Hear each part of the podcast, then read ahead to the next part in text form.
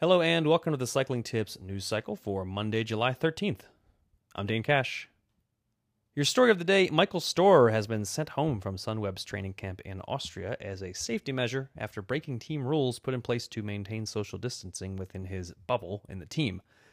As Wielerflits reports, Storer left the team hotel to do a bit of shopping in violation of the team's rules.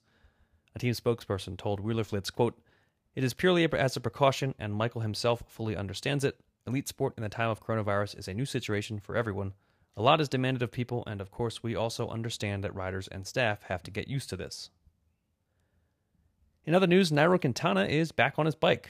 Ciclismo Internacional shared a video sent by Colombian cyclist Jose Leonel Diaz showing Quintana back on the roads on Saturday, only a little over a week after he was hit by a car and left with some scrapes and bruises. Less than a year into McLaren's tenure as a title sponsor of Bahrain McLaren.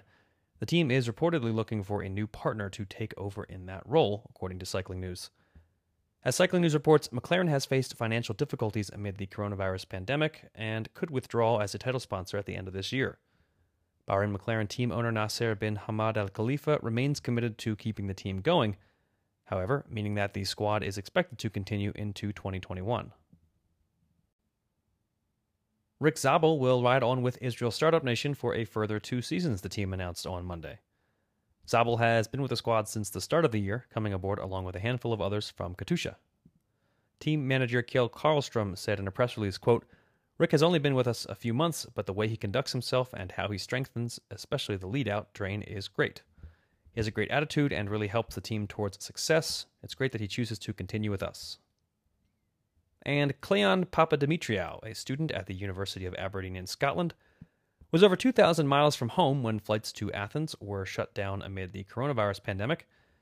As CNN reports, he decided to ride his bike most of the way home to Greece instead.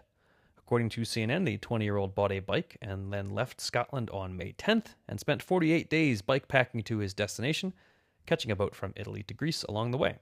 According to CNN, he said, quote, it's just now dawning on me how big of an achievement this was, and I did learn a lot of things about myself, about my limits, about my strengths and my weaknesses. And I'd say I really hope that this trip inspired at least one more person to go out of their comfort zone and try something new, something big. That's it for today's news cycle. I'm Dane Cash, and we'll be back tomorrow.